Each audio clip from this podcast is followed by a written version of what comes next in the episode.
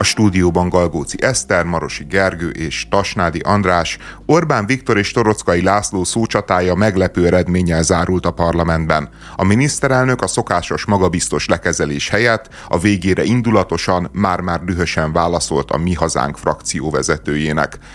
Ugye ezt ne, nem csak én képzelem be, tehát hogy ott tényleg valami, valami eltört, meg elszakadt egy pillanatra az Orbán Viktorban. Nekem is úgy tűnt egy picit.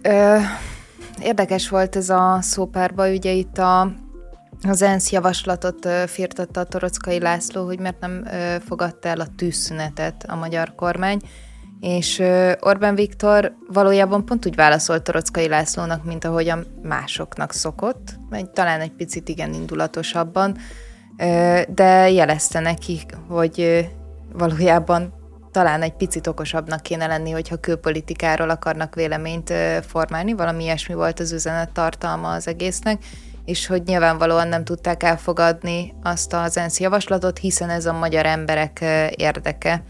Én egy picit azt éreztem ebben, bár ez lehet, hogy csak az én konteum, hogy talán Orbán Viktor az mindig úgy állt hozzá, hogy a mi hazánk az ugyanazon a platformon van, mint hogy a magyar emberek érdeke, talaján talán, és hogy most ez megtört, megszakadt? Vagy talán csak az háborította fel, hogy Torockai úgy kezdte, hogy ha az ukrajnai háborúban is tűzszünetet és békét követelnek, akkor az izraeli háborúval kapcsolatban miért nem? És ezt a fajta ilyen kognitív diszonanciát szerette volna feloldani, amit valójában már nem kell? Hát lehet, hogy az zavarta, hogy tudod, van a, van a unokaöcsém, akinek folyamatosan adom a pénzt, és akkor egyszer csak az unokaöcsém visszaszól, és akkor úgy kicsit így lehet, hogy meglepődök. a, a, a, te, tehát, hogy az Orbán így azt csinálta, hogy miközben ült le és vette le a mikrofonját, akkor még ilyen dühötten hozzávágta a torockaihoz úgy, hogy már félig, hm. félig a, a székében volt, és már félig le volt róla véve a mikrofon, hogy akkor, hogy a külpolitika bonyolult terület, akkor merészkedjenek oda, hogyha értik értik, mit beszélnek. És én, én azt éreztem abszolút benne, hogy az Orbán ott abban a helyzetben nem is az, mert a, sokszor beszólt már nekik a mi hazánk, so, sok alkalommal, stb. stb. Tehát, hogy ilyen helyzetek voltak, hanem itt az volt a különleges, hogy, hogy a, a Fidesznek van egy politikai terméke, és ez a politikai terméket úgy hívják, hogy békepártiság. És a Fidesz az egy nagyon-nagyon békepárti, hát már-már Gandit idéző, elkötelezettséggel védi az ukrán emberek életét, meg az orosz emberek életét, és mondja azt, hogy le kell állítani a vérfürdőt, nem szabad csinálni, hát itt emberek halnak meg, te jó Isten. És a torockai a képmutatásnak körülbelül ugyanazon a vágányán haladva, hirtelen a betyársereg egykori vezetője, vagy egykori alapítója, vagy, vagy szellemi atya, az, az hirtelen egy háborús konfliktus esetében elmondja, hogy hát itt béke kell, hát itt ne legyen háború, hát itt gyermekek halnak meg, és, és hogy a magyar kormány nem szavazza meg a, a egyébként nyilvánvalóan semmilyen hatással és semmilyen jogkövetkezménnyel nem járó. Jaj, de András, ne haragudj, az ENSZ már nagyon sokszor írt nagyon fenyegető, nagyon hasznos leveleket a, a világban, bizonyára mindig nagy eredményeket is értek el ezzel ja, igen, nincsen, de, de mindegy, és, és, és egyébként az Orbán Viktor azért is zavarba lehetett, mert a Torockainak adott válaszában egyébként volt két tényleg nagyon gyorsan és tételesen hasz, cáfolható hazugsága. Tehát ugye a Torockai szembesítette azzal, hogy Palesztinában vagy Gázában emberek halnak, 3000 gyermek, hogy tud maga így tükörbe nézni, miután ellene szavaznak annak az ENSZ határozatnak, ami tűzszünetre szólította fel a feleket. És erre az Orbán Viktor két dolgot mondott el. Az egyik az volt, hogy hogy, a, hogy Magyarország nem egyedül tette ezt, hanem olyan szövetségeseivel, mint például Németország. Németországot emelte ki, miközben azért a szavazásról tudni kell, hogy, hogy úgy volt, hogy az országok döntő többsége, valami 60 százalék, 70 százalék, az megszavazta a tűzszünetet. Nyilván az arab muszlim országok az élen jártak ebbe, és az ő szövetségesük, meg a, meg a hozzájuk bekötött országok, vagy velük szimpatizáló demokratizáló országok szintén. Volt egy nagyon szűk szegmens, aki ellene szavazott. Ez az amerikai Egyesült Államok, nyilvánvalóan Izrael, Közép-Európából talán Horvátország és Csehország, meg Magyarország, Nyugat-Európából szerintem senki, most így hirtelen emlékeim szerint. Összesen 14 ország volt, és a 14 országnak a nagyobbik fele, hát az olyan egzotikus ország, hogy én mondjuk Mauritiusról a, a valami bélyegek kapcsán hallottam tehát hogy, hogy ilyen típusú mm. ismereteim vannak, meg talán Honduras, tehát, tehát hogy azért nem nehéz súlyú világpolitikai mm. szereplők azok, akik megszavazták, és akkor volt e, egy, egy komoly tábor, akik tartózkodtak, ami egy gyenge ellenszavazat, de semmiképpen a sem. ebbe voltak. És a németek, a franciák, az angolok, és az olaszok, azok ebbe voltak. És, és hát ugye nem velük szavaztunk, hanem máshogy a másik felveté, felveté, vagy felvetése, hazugsága az Orbán Viktornak, vagy tévedése, az az volt, hogy ő közölte Kerek Perec, hogy hát nem szavazzuk meg ezt a tűzszüneti javaslatot, hiszen a túszok elengedéséről szó sincs benne.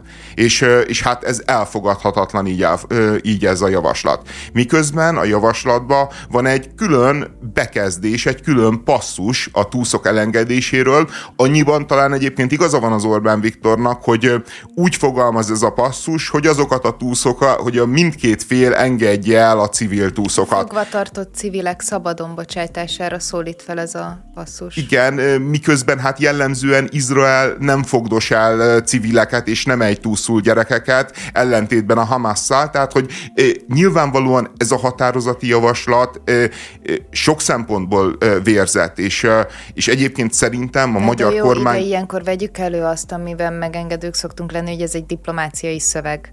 Tehát valójában valahogyan ezt meg kell fogalmazni, egyrészt meg ugye a magyar fordítását olvastuk, tehát ezt Nem, figyelj, szerintem ez egy, nem, ez egy kifejezetten Hamas párti szöveg, még amennyire le, lehet uh, Hamas pártinak lenni, tehát hogy tűzszünetre felszólítani valakit akkor, amikor elrabolják uh, 200-300 állampolgárát, és ezeket próbálja kiszabadítani, és azt mondani, hogy álljál le, ne szabadíts ki azt a uh, 200-300 embert, akiket elraboltak, sőt, valójában következmények nélkül tűrje engedjed azt, hogy időről időre az országodat megrakétázzák, időről időre az országodba betör 1000-1500 Hamas fegyveres, és válogatás nélkül gyilkolja a civileket ne, ne lépjél, ne tegyél semmit, hiszen hogyha teszel valamit, nyilvánvalóan annak is áldozatai lesznek, nyilvánvalóan annak is egyébként lesznek ártatlan áldozatai, hiszen a Hamasnak az a harci taktikája, hogy, hogy élő pajsként használja a,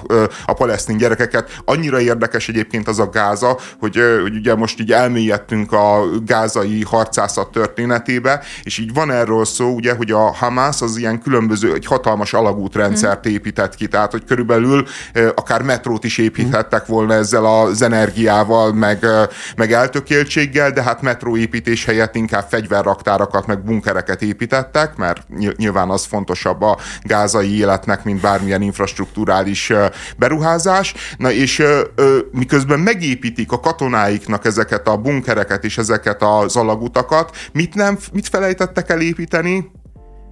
Hát óvóhelyeket a polgári lakosságnak. Arra nem lehet annyira mindenre gondolni minden, egyszerre, igen, András, minden, ne haragudj. Minden nem lehet, és, és az Orbán Viktor, az egészben a durva az, hogy az Orbán Viktor szerintem most egy teljesen helyes és korrekt állásponton van, és még azt mondom, hogy, hogy tökös dolog is beállni ilyen módon Izrael mellé bár, bár nem biztos, hogy a tökös a jó szó, mert uh, mindjárt arról is beszélni fogunk, mert azért ez nem egy olyan dolog, ami, ami bennünket távolról érint, és látunk egy egzotikus helyet, uh, uh, Izraelt, Gázát, ahol emberek ölik egymást, és akkor mi nekünk megvan az a kényelmes pozíciónk, hogy, hogy döntsünk, hogy hát, hogy kinek szurkolunk, mert azért egy részről azt is látjuk, hogy van egy, egy nyugati típusú demokrácia, amihez azért nagyon sok lelki kapcsolatunk is van, hiszen nagyon sok magyar zsidó is, vagy magyar származású, vagy Magyarországról mm. érkezett zsidó is él abban az országban, vagy annak a mm. leszármazottai. Másrésztől hát ennek az ellensége ugye az a radikális iszlám, amelyik hát az egész bolygó biztonságára, élhetőségére, iszonyatosan veszélyes. És, és szerintem az, hogy beleállunk ebbe, az helyes. De olyan értelemben meg, hogy magyar állampolgárok is vannak a túszok között, tehát ö, ö, egészen konkrétan ugye négy á, magyar állampolgár van, igazából végtelenül kötelességünk is. Tehát, hogy a, a, a szörnyű az, hogy van egy ilyen helyzet, hogy Izrael ö, háborúba keveredik a Hamasszal, meg kell szállni a Gázát, és azok az országok, mint például Magyarország, mint például Franciaország, mint például mondjuk Németország, akik szintén érintettek, mert állampolgáraikat rabolták el, és állampolgáraikat tartják fogva, azok úgy csinálnak, mintha ez azért annyira őket nem érinteni. Jó, néhány állampolgárunk ott van, ott raboskodik, de hát igazából ez nem fontos. Miközben azt gondolom, hogy, hogy... Azért nem úgy tesznek, mintha nem lenne fontos, csak nem hát emelik. nem, szava, hát nem szavazzák meg az, vagy, vagyis hát ilyen puhán szavaznak ellene a Hamas párti hát, határozatnak, miközben én, én azt gondolnám, hogy egy ilyen helyzetben azon kéne vitatkozni az európai parlamentekbe, hogy, hogy mennyi katonát és mennyi segítséget küldjünk kiszabadítani az állampolgárait. A belpolitikai érdekük az más, hát mennyi Franciaországnak a muszlim lakossága, hány százalék? Hát 8 százalék körül van, ja. E, amúgy én nem csak ezt akartam kiemelni, hanem hanem azért itt most a műsor elején egy kicsit elvicceltük, meg ironizáltuk ezt a történetet, de az, hogy az ENSZ milyen határozatot fog itt most elfogadni, mi az, amit kiadunk, az nem sokban fogja befolyásolni ennek a háborúnak a kimenetelét, ezt szerintem nagyon sokan tudják. Az, hogy ezen felül mit és mit nem tesznek a különböző országok, az szerintem egy egészen másik történet. Tehát itt most valójában szerintem, hogyha Torockai László ezt nem emeli napirendre, akkor Magyarország is nagyon simán átsiklik a felett, hogy mi most beleállunk -e ebbe, vagy nem állunk bele. Nem véletlen egyébként, mert arra is próbáltam utalni, hogy azért itt van egy ilyen kognitív diszonancia, hogy a Torocka is ezt próbálta, de így elmondani, hogy van egy háború a szomszédban, egyébként ott is vannak magyar emberek, meg magyar érdekek. Ott azt mondjuk, hogy legyen azonnali tűzszünet, és van egy másik háború, ahol pedig azt mondjuk, hogy itt beállunk teljes mértékben az egyik oldalra, és most ezt nem minősítve mondom, hogy melyik milyen, kettőről megvan a, a, a magam véleménye, és azt gondolom, hogy talán az izraeli háborúban állunk most egy elfogadhatóbb állásponton, mint az előzőben. De azért mondom, én nem itt kérném számon az európai igen, csak, csak ez a határozat szerintem egy tök jó példája annak, ami a világban zajlik, és ami engem is meglep egyébként, hogy, hogy szerintem is itt azért ennél egyértelműbb a helyzet, hogy, hogy a nyugati demokráciáknak melyik oldalra kéne állni ebbe a konfliktusba, és ez képest meg tényleg nem ez történik, és ez a határozat körüli ki hogy szavazott, meg, meg ki hogy kommunikál dolog is ezt tök jó mutatja. És igen, ebben az András értek én is, hogy nyilván ez egy terhelt szituáció, meg nyilván abban, hogy ez idáig fajult, az, az, az nyilván mind a két féle múlott, de ebben a jelen helyzetben tényleg az történt, hogy terroristák átmentek, és ártatlan embereket mészároltak le. Tehát ez szerintem innentől kezdve... Ja, ez teljesen világos, de hogyha meg megnézzük a, a működését az országnak... Van egy agresszor, azért, és van egy... Azért a, a, a legtöbbje az mind elítélte. A főpolitikusai elítélték, vannak olyan... De én, de ahhoz képest, hogy ilyen óvatoskodás, és úgy sem, hogy ez egy olyan konfliktus, hogy itt mind a két félnek vannak érdekei, mert vannak érdekei, de hogy mint hogyha mind a két félnek a, a nem tudom, a, a, a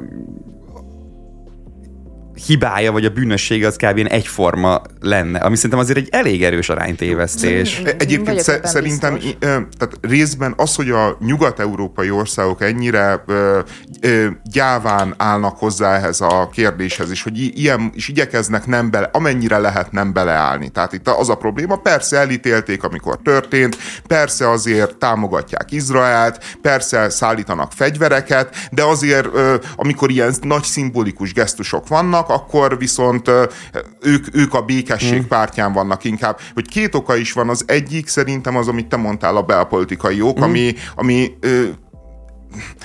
valahol érthető, hiszen látjuk azért London utcáin, tehát hogy 200 ezer ember vonult fel palesztin párti szlogeneket, sőt, tehát Izrael elpusztításáról szóló szlogeneket skandálva. Londonban történik meg, hogy például pont azokat a fényképeket, amiken a túszok ki voltak rakva, például a magyar kislányok is, azokat letépték, letépték a tüntetők. Tehát mint hogyha azzal probléma lenne, hogy a túszoknak kim van a fényképe, az is tolerálhatatlan.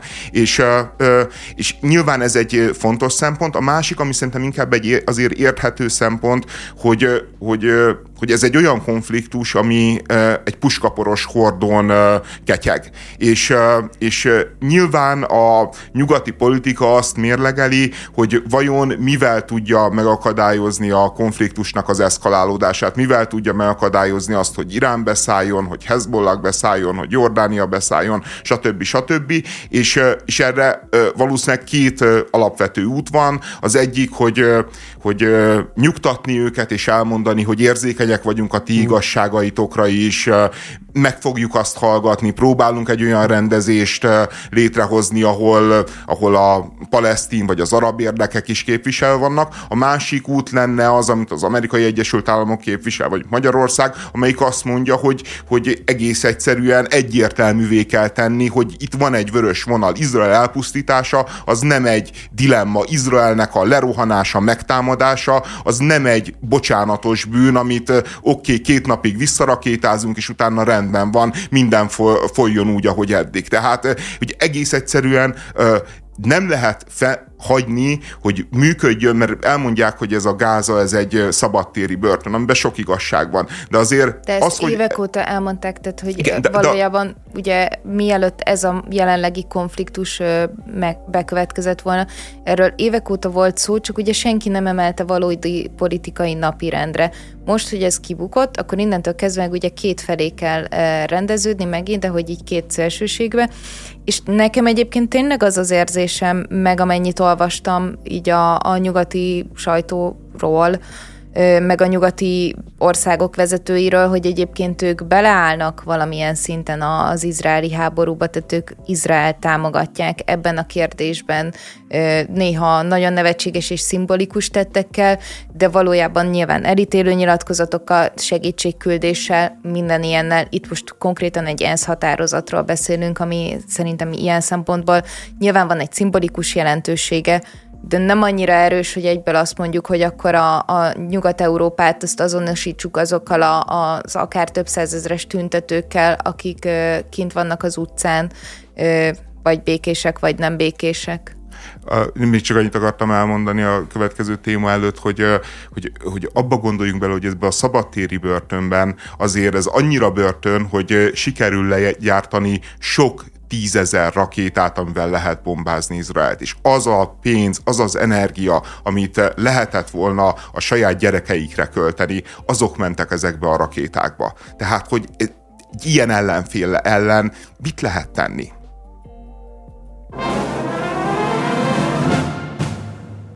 Pogi Podcast és blog összesítette az európai jövedelmeket friss Eurostat mérésekre alapozva. Ez szerint hozzávetőlegesen sereghajtók vagyunk ebben a témában. Meglepődtünk? Én, én nem is ezért raktam be, mert az, hogy sereghajtók vagyunk, az, az mindig ilyen általános, de uh, tehát, hogy ehhez, már hozzászoktunk. Már, ehhez már hozzászoktunk. Igazából én ezt a régi dilemma, hogy vajon Románia, Magyarország, hogy mi a helyzet. Tehát, hogy most És ugye... most örültél, hogy végre van egy olyan kimutatás, amiben Románia még egy picit mögöttünk van. Igen, hogy jövedelmek tekintetében Románia, ez szerint az Eurostat mérés szerint Eurostat. Eurostat.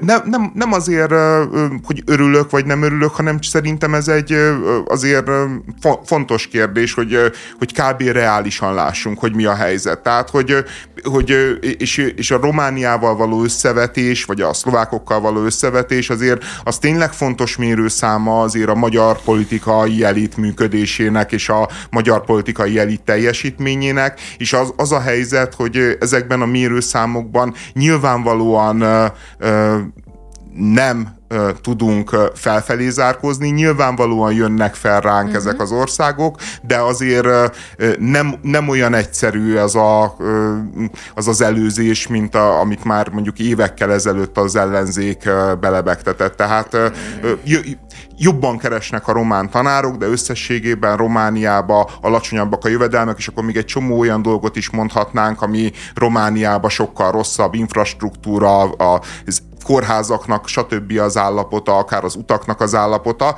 de, de az biztos, hogy, hogy ott van egy, egy nagyon erőteljes növekedés, és, és hogyha így megy tovább, így folytatjuk, akkor egy 5-10-15 év múlva valószínűleg ezeken a területeken is megelőzik Magyarországot, csak inkább azért találtam ezt érdekesnek, mert egy, egy olyan forrás, amit azért nehéz vitatni, tehát az Európai Uniónak egy szerve, azért egy komoly statisztika, és hát még még egy fontos tanulsága van, hogy, hogy mennyire történelmileg meghatározott az, hogy hogy ki, a, ki az, aki jól teljesít, és ki az, aki rosszul. Tehát nem véletlen, hogy Csehország, Észtország, Szlovénia, ezek a hagyományosan gazdag közép-európai országok, akik 300 éve is gazdagok voltak, ők vannak ennek a listának az elején, mi hátul, a görögök, a, zola, a portugálok, stb. meg hát esnek vissza. Na jó, csak itt erre te is céloztál egy picit, csak nem így mondtad ki, valójában tegyük hozzá, hogy itt egy-egy adatot emelünk ki.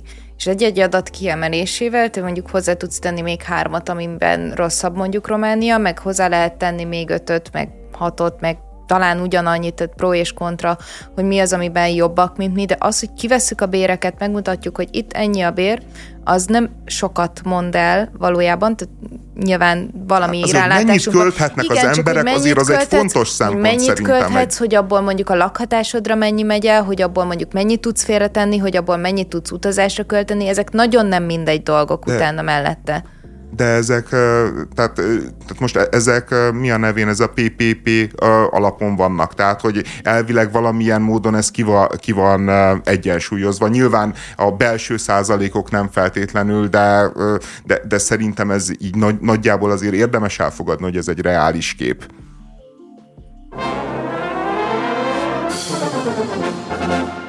Az NBC News két meg nem nevezett kormányzati forrásra hivatkozva azt állítja, hogy az amerikaiak és az európaiak elkezdtek egyeztetni az ukrán kormányjal arról, hogy milyen béketárgyalások vezethetnek a háború befejezéséhez.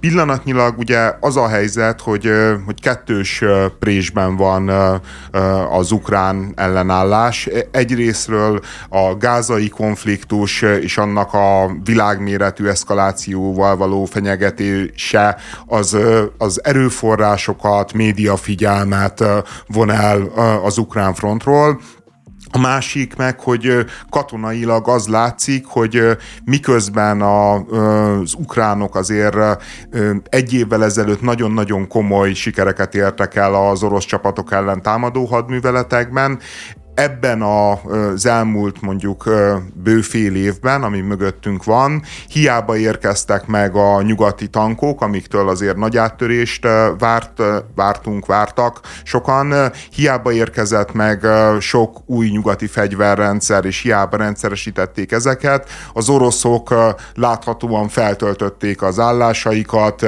megerősített védelmük van, és az a helyzet, hogy a front az nem mozdul. Tehát, hogy fél éve körülbelül egy helyben toporgás van, nyilván egy iszonyatos vérfürdő, persze mindezzel együtt, időről időre vannak olyan sikerek, hogy egy-egy rakétával valamelyik fél szétlőtt egy támaszpontot, szétlőtt egy hajót, szétlőtt egy, nem tudom én, egy tisztavatást, vagy ilyesmi, de, de stratégiai változást egyáltalán nem látunk, és, és azzal kapcsolatban is nagyok a kételyek, hogy Oroszországot térdre tudja-e a szankciós politika úgy kényszeríteni, hogy egyrésztről hát azért vannak komoly szövetségeseik, másrésztről meg a szankciós politika sem úgy működik, ahogy kell. Nyilván óriási ö, ö, nehézséget jelent az orosz hadigépezetnek a szankciók megléte, de annyit nem jelent, hogy ö, tehát támadni már nem tudnak, legalábbis jelen állapot szerint, de a védekezéshez láthatóan megvan az erőforrás, és ilyenkor felmerül a kérdés, hogy, hogy nem lenne racionális, még mielőtt esetleg a Trumpék és a republikánusok nyernek jövő novemberben valami fajta békét összeeszkábálni, mert, mert az nyilvánvaló, hogy a Trumpnak abszolút célja, hogy leállítsa a, vagy legalábbis most úgy látszik, hogy, hogy kifejezett politikai ígérete, hogy, hogy le akarja állítani az ukránoknak nyújtott különböző támogatásokat. Tudom, ez a helyzet, ez kifejezetten bonyolult és nehéz, és bár amikor beáll a padhelyzet, akkor így logikusnak tűnik, hogy valamit elkezdjenek tárgyalásokkal, talán kikényszeríteni a háborút illetően, de közben én azon gondolkodtam, amikor megjelent ez a hír, nyilvánvalóan vannak ilyen források, nyilvánvalóan azt se gondolom, hogy, hogy nem feltétlenül mondanak igazat, de hogy annyi minden szivárok ki, egyrészt, másrészt, ami a sajtóban megjelenik, az ugye lehet egy üzenet is, tehát lehet egy mondjuk egy olyan nyomáskényszer Ukrajna felé is, hogy kezdjen el gondolkozni ezen, mert ez megjelent. Másrészt ez lehet üzenet az oroszok felé is, én nem tudom, hogy ennek mennyi az igazság tartalma, nyilván ez a jövőben ki fog derülni, mert mint hogy igen, de az a tény, hogy, hogy, hogy padhelyzetszerűség van. Az, az, az van, van, ez tény. És, és innentől kezdve, hogyha minél tovább tart ez a padhelyzetszerűség, annál inkább ugye erősödni fog az, hogy akkor ennek igazából így nincs értelme pumpálni a pénzt ebbe, nem tudom, főleg ugye az amerikai belpolitikában, hogy a választások vezetnek, ugye szépen fel lehet emlegetni azokat a dolgokat, amikor a korábbi évtizedekben volt ilyen padhelyzetszerű, háborús, nem tudom, tapasztalatuk, akár, a, akár az afgán szitu, akár, akár még annó Vietnám, tehát onnantól kezdve nyilván ilyen, egy ilyen, egy ilyen padhelyzetet még el lehet húzni évekig, de, de ugye a példák azt mutatták, amiket szerintem ők jól fognak tudni ö, ö, tematizálni, meg, meg aktualizálni, hogy ennek így nincs értelme, a nyomás nőni fog, igen, meg igazából szerintem még azt se látjuk egészen pontosan. Pontosabban amit látunk, az nem igazán biztató ukrán szempontból, hogy a nyugati országok támogatása az egyrészt létezik, szavakban, gesztusokban. De nem emelkedik. Vagy nem, az intenzitása nem nő.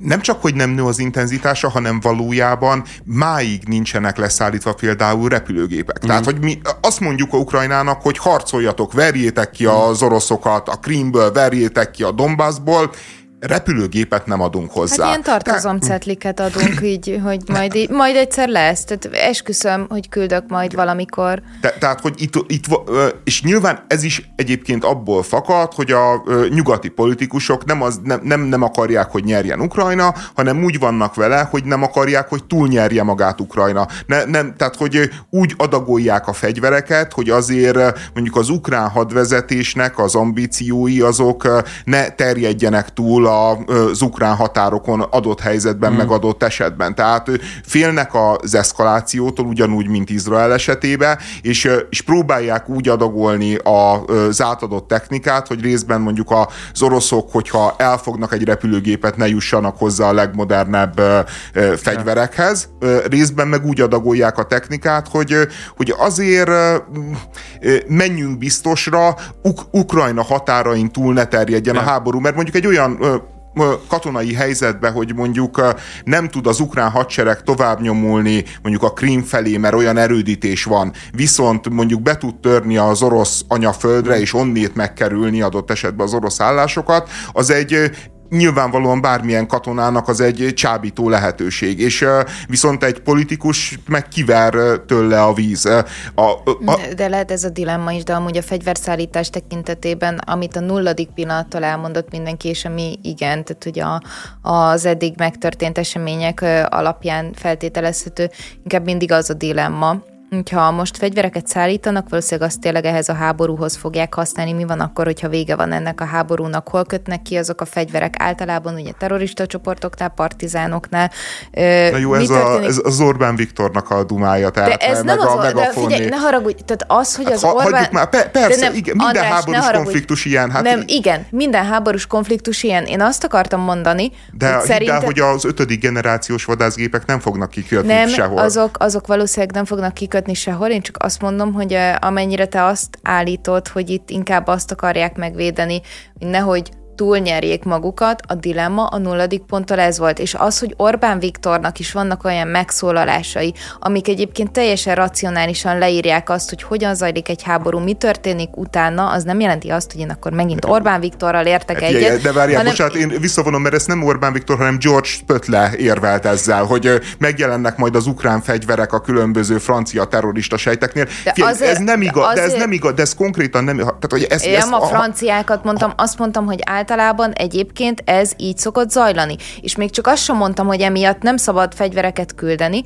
hanem azt gondolom, hogy amikor, amikor egy ilyen ö, döntési dilemma előtt állsz, mert egy háború, akár egyetértünk vele, akár nem értünk vele, az tényleg egy olyan helyzet, amit végig kell gondolni, hogyan segítünk, hogyan nem segítünk, akkor azt is végig kell gondolni, hogy hogyan biztosítjuk azt, hogy ne történjen meg az, ami eddig a világtörténelemben számtalanszor. Én nem állítom, hogy nem mindig, kell fegyvereket mindig küldeni, hiszen mindig ebben, hát na jó, de most akkor már tényleg nincs... én vagyok a hülye azért, mert kimondtam, hogy ez létezik, de amikor meg azt mondom, hogy talán próbáljuk meg, hogy ez ne történjen meg, akkor meg azért oltasz de le, nem hogy de tudjuk, ez mindig De nem tudjuk, mert mindig létezik. Tehát, hogy az nem tudjuk, figyelj, mindig lesznek korrupt emberek, mindig le, lesznek olyanok, akik Nyilván. hazaviszik a fegyvereket. Eh, tehát, akkor hogy... minimalizáljuk, András, jó? Tehát, hogy de, legyen ez. De, tehát, de, de, most belém szállhatsz bármilyen fronton, és, jó, és nyilván nem, nem a, minden, minden oldalról...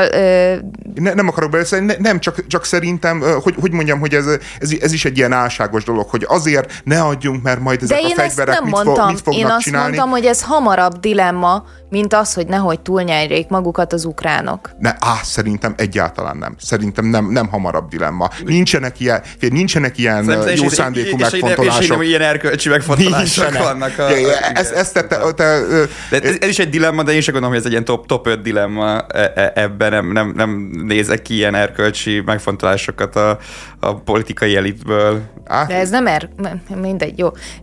Beszélhetünk még erről, ez nem erkölcsi dilemma valójában, mert ez nem arról szól, hogy, hogy jaj, nehogy izé véletlenül rossz kezekbe kerüljön, hanem az, hogy ne, ne legyen ránk veszélyes. Igen, igen, igen. Nem, ez nem erkölcsi dilemma. Egyébként az afgán példa az, ami szerintem erre a legvalidabb, hogy ott föl lett szerelve. Ez egy racionális, egy, normális egy, dilemma. Egy, egy, egy ország a 80-as években, szerintem azok, azok a fegyverek saját maguk ellen lettek használva izé, tizen pár évvel, vagy 20 pár évvel később. Hát, Tehát, és, hogy... és most mennyi fegyver, amit ott hagytak az amerikaiak, amikor ö, futottak ki Afganisztánból? Na, igen, tehát, igen. Hogy... Tehát, tehát, nyilván ez egy valódi veszély is, tehát nem csak erkölcsi dilemma, persze, főleg az afgán meg, példán. Meg, meg egyébként, ha, ha már itt tartunk, az össze, tehát hogy a nyugat-európai országok, meg az Amerika elképesztő fegyverexportot tól a harmadik világba, elképesztőt. Tehát, és, és ezek mind olyan országok, ahova mennek ezek a fegyverek, ahol holnap vagy holnap után már lehet, hogy olyan rezsim lesz, amelyik ellenséges velünk, és ma is egyébként olyan rezsim van, ahova, mit tudom én, leszállítasz mondjuk ezer,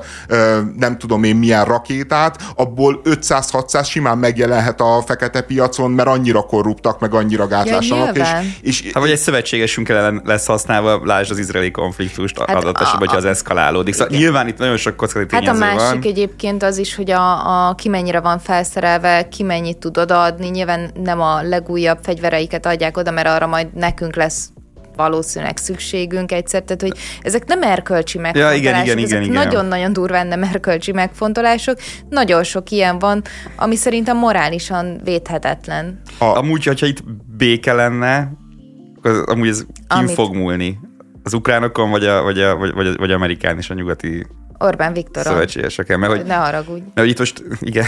Szerintem mindenkinek egy kicsit azért. Most ny- nyilván, hogyha de, az ukránok harcolnak... De, de, de, hogyha USA azt mondja, hogy na jó, akkor itt a vége, akkor gondolom itt de a ne, vége, de nem? azt se teheti meg. Tehát azt se teheti meg. Tehát, hogy e- e- ennyire, du- hogyha ennyire durván cserbe hagyná Ukrajnát, akik harcolni akarnak, azért az Amerika világpolitikai presztízsének. Hmm. Tehát, hogy ki, ki az, aki ezek után bízik az Egyesült Államokba, tehát ha egyáltalán. Hát nem olyan... tudom, láttunk már ilyet a történelemben egyébként. Ja, van, előfordul. Mondjuk mondjuk jó, azok úgy is kezdődtek, hogy megígérjük, hogy persze megyünk segíteni, aztán véletlenül inkább megállapodunk a Suezi csatornán, tehát hogy megesett már, aztán mégis elfogadtuk Amerikát, mint nagyhatalom, tehát egy, egyébként én azt gondolom... Itt, hogy ugye, jön a Trump a legnagyobb veszély, amit mindenki érez? Hát szerintem a Trump a legnagyobb veszély, meg és, és szerintem hát a, meg lehet a Trump érez... hívő republikánusok, tehát a szélsőségesek, azok most is akadályozzák a költségvetésben a... Ja, csak hogy az elnökválasztásnál, tehát az lesz egy olyan nem, hogy akkor mindenki kicsit megért, hogy akkor lehet, hogy még előtte kéne valami, ahogy mm. az közeledik a,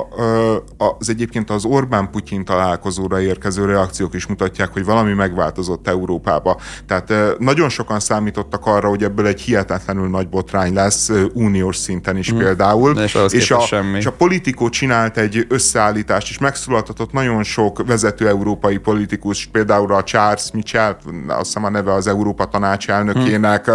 az észminiszterelnök asszonyt meg, megszólaltatta, stb.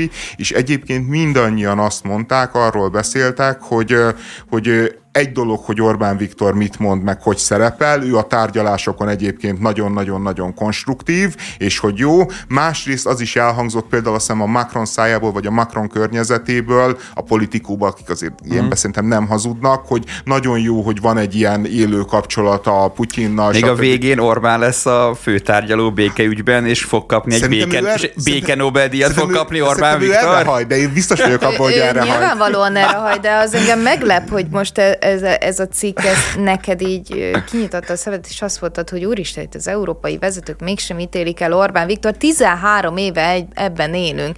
Itthon Jó, ez, ez egy botrányos dolog volt, hogy ő, ő de, hát pont azért, de pont ezért tudja megtenni. 13 éve de, minden botrányt Na, megcsinál, ha, mindenben elleme megy, mindenben olyan nyilatkozatokat tesz, aminek rég ö, régen azt kellett volna okozni, hogy Európai Uniós vezetők azt mondják, hogy na jó, figyelj, eddig és ne tovább, jó. és valahogyan ő mi, mindig ott van a tárgyalóasztalnál, és Mit vállalunk, hogy Orbán Viktor béke Nobel-díjat kap?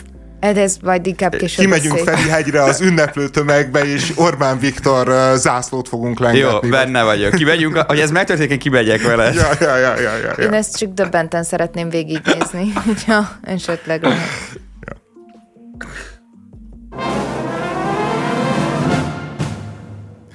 Kern András parkolási szokásai újabb és újabb állásfoglalásra késztetik a közéleti szereplőket. Most Hajdu Steve és Mérő Vera cica arcával fogunk foglalkozni, ami minden úgy kezdődött, hogy Hajdu Steve bement az RTL klubnak a mm, reggeli műsorába, reggeli műsorába és ott előadta azt, hogy el a kezekkel Kern Andrástól, és, és ő mm, el fog indulni Őrsi Gergelyel szembe a polgármesteri választáson, városon csak azért, hogy kirakhasson olyan megállni tilos, vagy parkolni tilos táblákat, ahol, ahol alul szerepel kivéve azt, hogy kivéve Kern András. És csak kivéve három Kern perc. András három perc, és nem rakná ki a megállni tilos táblákat, azok ott vannak, mm-hmm. csak ezt a kiegészítést tenné hozzá. Aha, ja, ja, ja, igen, egész pontosan így hangzott. És, és hát erre jött a mérőverának az ilyen kegyetlen keménységű válasza, aki azt mondta, hogy,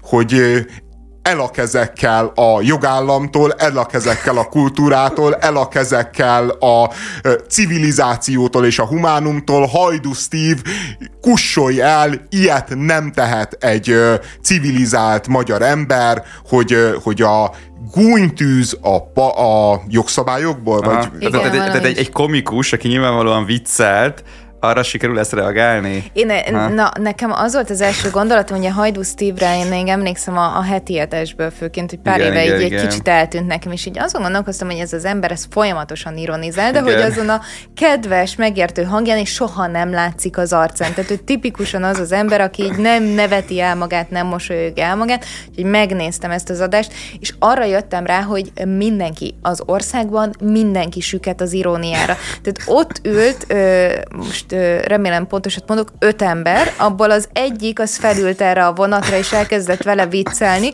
a másik három az így teljesen le volt először döbbenve, majd mondták, hogy hát igen, amúgy tényleg nem kéne feljelenteni a Kern András, tehát hogy ők döbbenten beleálltak abba a véleménybe, amit a Hajdú Steve előadott, majd utána az összes újsághír arról szólt, mert ezt hamarabb néztem meg, hogy a, hogy a Hajdú Steve teljesen kiakadt a Kern András, és akkor én felírtam, hogy én miért gondolom azt, hogy ő ironizált, annak ellenére, hogy nem nevette el magát. Tehát ugye először volt ez a, ez a kis táblácska, kivéve Kern András, utána így, így jelezte, hogy egyébként most őszintén kit zavar, ki megy arra, hát látsz jövő menő embert azon a, a képen, és akkor ugye oda rakják el.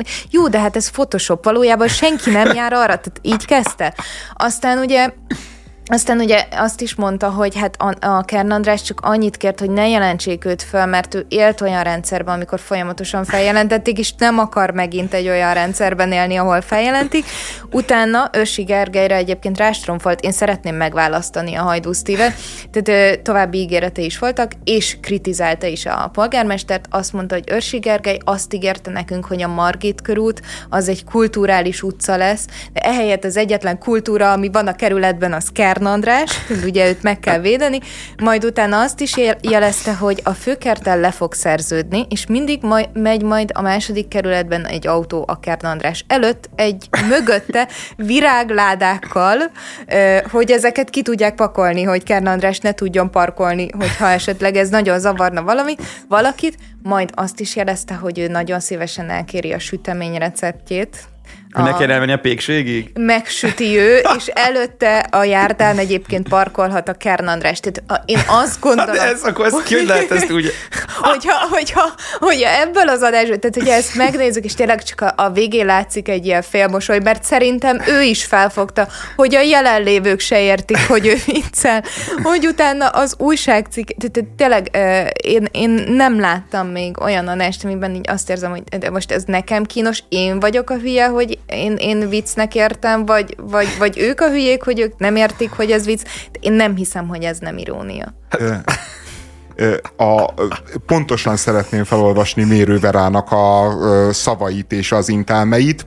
Szerintem ciki ilyeneket mondani, amiket a, az Eszter elmondott. A kocsmában vicceskedve talán nem annyira, még nyilván a kocsmában is persze ciki, de, de a kocsmában vicceskedve nem annyira, de egy tévéműsorban, egy tévéműsorban nagyon, mert a törvények betartása és betartatása, illetve a törvény előtti egyenlőség nem vicc. A szabálykövető követő ember pedig ne legyen gúnytárgya. De jó, de, de, de komolyan, hogyha ezt, de, de tényleg, hogy ki az a rossz fej mi hazánkos, de, de, de nincs, nincs, nincs ilyen, nincs, tehát hogy nincs. ennyire rossz fej mi hazánkos nincs, tehát hogy ennyire a rendpártiságban senki nem áll bele az országba, mint a mérővera. De én nekem a, a, a másik kedvencem, hogy miközben mindenki ki van. A Novák előd egy liberális arc ehhez a nőhöz képest, tehát hogy itt tartunk. Ne, nekem amúgy a, a másik kedvencem az egész, ahogy a sajtó tálalta ezt az egészet, Hajdú Steve-et behívják, mint humorista. Tehát tényleg, mint humorista. És én azt gondolom, hogy ha valaki esetleg viccelhet, meg, meg úgy értjük azt, hogy neki a karaktere az ez, és ő valószínűleg nem komolyan fogja mondani, hogy szeretne egy el a kezekkel Kert Andrástól pólót, bár én nagyon szívesen küldenék neki egyet, persze hogy szórakoztató lenne. Még a polgármesteri kampányában is beszélnek, beszállnék segítőivel, ez tényleg nagyon, nagyon vicces, de de hát nem tudom, Mérő Veránál néha érzem azt, hogy hogy ő lát valamit, és itt ebben az esetben például nem vagyok benne biztos, hogy nem az újságcikkeket látta mert én tényleg ezzel... De nem árt, ha én írok egy témáról, akkor nem nézem meg azt az adást, amiről... Nem tudom. Nem árt. Nem tudom, Á, mert... sokan vagyunk így, akik így csináljuk, sajnos, tehát, hogy ilyen értelme fel kell, hogy mentsem a mérővel át, mert a magyar uh, sajtóban hát van erre precedens, és talán még ebben a műsorban is előfordult, pedig a legmagasabb szakmai sztenderdek mentén csináljuk. Hát mi, te nem, de Igen. hát mindegy. Én majdnem nem néztem meg egyébként, tehát, hogy én konkrétan majdnem nem néztem meg, és az Eszter mondta, hogy mindenképpen nézzem meg a Hajdu Szívnek a videóját, és egyébként hát például... ez egy prémium Na jó, de azt most így dumálunk egy picit róla, ahhoz nem biztos, hogy meg kell nézni, hogy ha írok egy támadó cikket, akkor csak megnézem, hogy mit támadok, hát, nem? Tehát, hogy az az, az más kategória. Mondjuk ez igaz. Na jó, de érted, tehát nem, tényleg beírod Hajdu Steve nevét, Hajdu Steve Kern András nevét a Google-be, és tényleg csak azt találod, hogy Hajdu Steve kiakat arra, hogy a Kern Andrást bántják, tehát hogy nem láttam olyan sajtóterméket, aminél bármi más utalás volt arra, hogy ez vicc volt, mint hogy odaírták a neve mellé, hogy ő egyébként egy humorista. Tehát, hogyha én csak a sajtót olvasom, és mondjuk nincsen az a fajta előképem róla, hogy... nagyon jó ez az egész. De azt, hogy kicsit bírom ebbe az ügybe, hogy a Kern mennyire ilyen rock and roll, hogy amikor ugye először volt ugye az ügy, és ugye is már fényképek minden, utána megcsinálta még egyszer, hogy ugye oda állt. Hát a Steve is elmondja ebben. Azért ez, azért ez, ez tökös. Tehát, De ez, ez Steve tehát, is elmondja ebben, mert ugye ezt Meghosszabbítjuk bicskéig. Pró- meg, tehát hogy te mennyire rock and roll vagy, tehát ki az utolsó ilyen, aki így, így áh, nem, a Steve is elmondja ebben az adásban, mert próbálnak vele tényleg komolyan beszélni, minek mindegy, hogy nyilvánvaló a harmadszorra is odafolyálni, és nem az a baj, ő nem azt akarja, ő kifizeti, csak ne jelentsék fel, mert ő a feljelentős rendszerben élt. Érted? Ö, igen, hát én mondom, amit a Kern András csinált, az bunkóság. Ami, ami utána a sajtóban következett, nyilván voltak olyan megszólaló hangok, amikkel nem tudok egyetérteni, mert mondjuk a, a Bocskor Gábor volt talán az, aki azt mondta, hogy hát igen, vannak ugye az egyenlőbb emberek, akik hát egyrészt, másrészt meg mindenki követel szabálytalanságokat. Na, ezek a hangok, ezek tényleg engem is kikészítettek, mert ne csináljunk már így. Ha valaki vicce, mit lehet más tenni ebben az ügyben, mint viccelni?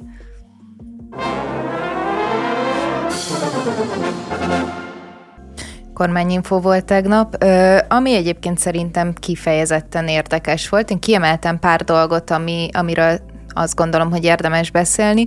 E, elsősorban nekem a, a, a legelső olyan mondat, ami nagyon megütötte a fülemet, az volt, hogy a kormány foglalkozott a gazdasági helyzettel, hiszen az orosz-ukrán háború kitörése óta kénytelenek újra és újra ezt tenni.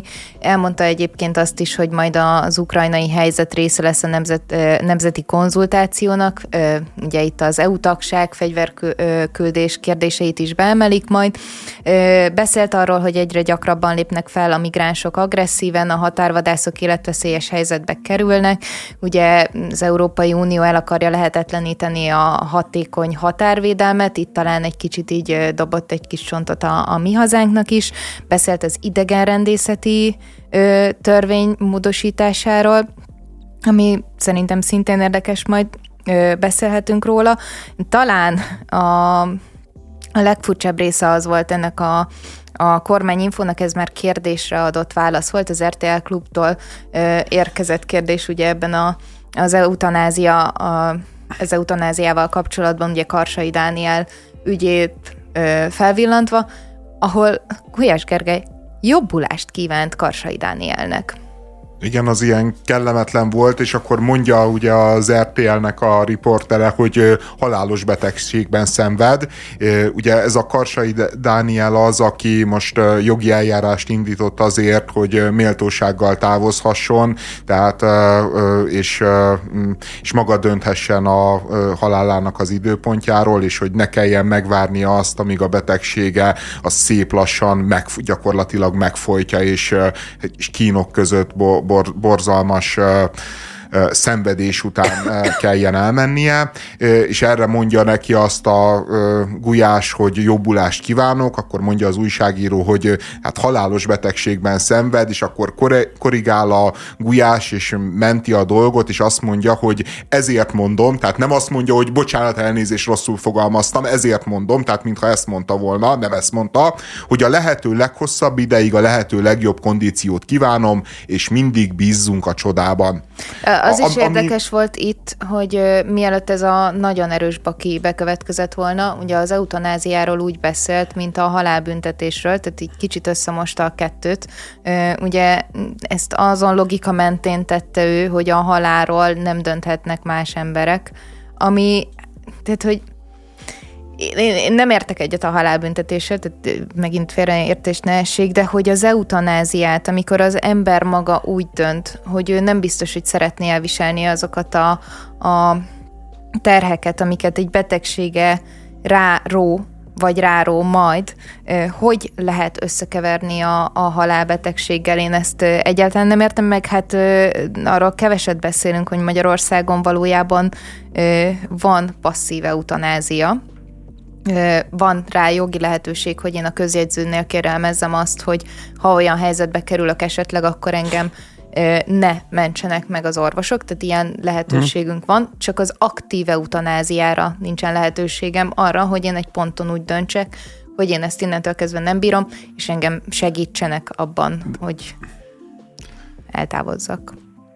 Az aktív eutanáziáról van szó egyébként ebben az ügyben, és, és, és a halálbüntetés, meg az eutanázia azért olyan értelemben szerintem abszolút összefügg, hogy, hogy a végső érv nagyon sokszor az mindkét esetben, hogy, hogy azt, azt mondjuk vagy vallási, vagy filozófiai alapon, hogy az emberi élet az a legfőbb érték, a legfontosabb érték, és az emberi élet az olyan, amit az utolsó utáni pillanatig is védeni kell. Én, én egyébként azt gondolom, hogy annyiban nem helyes összehasonlítani, hogy az emberi méltóság talán inkább a legfontosabb érték, mert bizonyos élet, bizonyos szenvedés talán nem az, de ez egy ilyen hosszú filozófiai, meg, meg végeláthatatlan etikai diskurzus, ahol nyilván mind a két oldalnak vannak érvei. Általában az szokott lenni a furi, amikor valaki halálbüntetés párti, és azt mondja, hogy vegyék el az életét valaki valakinek, mert ilyen is olyan hmm. bűnöket elkövetett, miközben azt mondja, hogy az élet az akkora szentség, hogy ja. arról csak Isten rendelkezhet, és ezért ő nem tá- támogatja az eutanáziát. Szerintem ott van ellentmondás, amit a Gulyás megfogalmazott, az igazából ebbe a diskurzusba egy szerintem tart, tartható és, és korrekt állás. Én most nagyon furát fogok kérdezni, hogy mondani ebben az ügyben, és mielőtt izé megköveznek, amúgy ebben az ügyben nem is full eutanázia párti vagyok, tehát hogy ne, félreértés ne essék. De hogy igazából az eutanázia, hogy most ilyen filozófiai szempontból vagy nagyon leegyszerűsítem, akkor az nem az, hogy egy öngyilkosság, amit, amit az állam kezébe helyezek? Hát, hát valójában nem az állam kezébe. Akkor a, a rendszer, vagy ahogy mondjam, hogy a rendszer Hát egy méltóság teljesebb öngyilkosság Egy méltóság teljesebb öngyilkosság.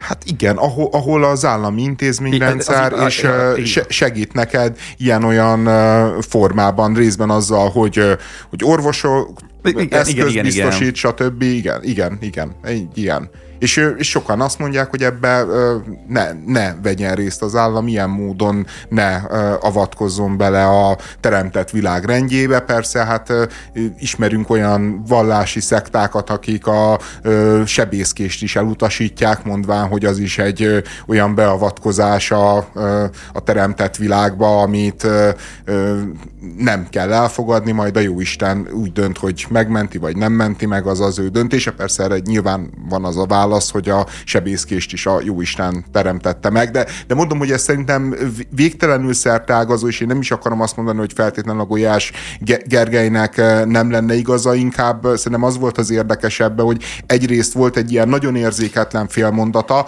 ami, eh, a, a, amit, amit egész egyszerűen valószínűleg azért, mert slágfertigen gyorsan kell Igen, reagálni, csak... tehát hogy nem, nem rossz, nem emberi rosszaságból mondta, hanem egész egyszerűen csak uh, hirtelen válaszolt egy kérdésre. Na és jó, utána csak, az, az, ez a hirtelen bocsánat, kérdés, ez akkor van, amikor te erre nem számítasz. Ez az ügy most már hetek óta... Ne, de nem, ne, nem, ezek nem kompjúterek, tehát most ki, kiállsz egy kormányinfóra, és a fejedbe szóvivőként, ott, ott... Szóvivőként az a dolgod egyébként, hogy pontosan tisztában legyél a közéletnek. Tehát én értem, ne, igazad van, az, hogy egy valahol, valahol értem. Egy szót, az simán belefér. A probléma az, hogy amikor figyelmeztetik, akkor azt mondja, hogy, hogy hát ezt mondom. Tehát nem ezt mondtad. Igen, de itt is ez, igen, szerintem is itt, itt az van, hogy, hogy rosszul fogalmazod, de itt az van, hogy most, hogyha most ezt, na szóval, ugye, hogyha ez egy humánusabb öngyilkosság, amit az intézményrendszer kezébe adunk, akkor onnantól kezdve ugye itt a halálbüntetéshez képest ugye az van, hogy a halálbüntetés azt ugye nem tudja az ember magába megcsinálni, mert onnantól kezdve az gyilkosság, hogyha te megölsz valakit, ugye,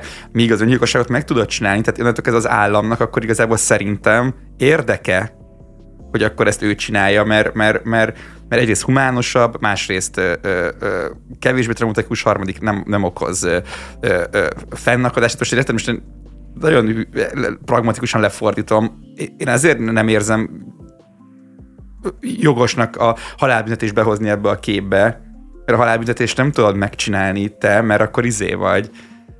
Önbíráskodó. Önbíráskodó, gonosztevő, míg az öngyilkosságot igen. Tehát onnantól kezdve, hogyha az állam ezt, ezt, ezt azt mondja, hogy akkor ezt csináljuk egyel normálisabban, nyilván olyan indokolt esetben, akkor azt szerintem nem, nem, nem, nem összemosható a halálbüntetéssel Jó, mindegy, szerintem so, sok ér van pró meg kontra, azért az se véletlen, hogy még a nyugati világban sem, sem olyan egyértelmű a helyzet, az utóbbi időben indult el ennek a liberalizálása, tehát még nagyon sok nyugati országban is tiltják, nyilván most már Hollandiát. De nekem kezdve. államként jobb az, hogyha valaki a metró elé ugrik, vagy le, le, le, leugrik a tizedikről? Mert nekem államként nem jobb az.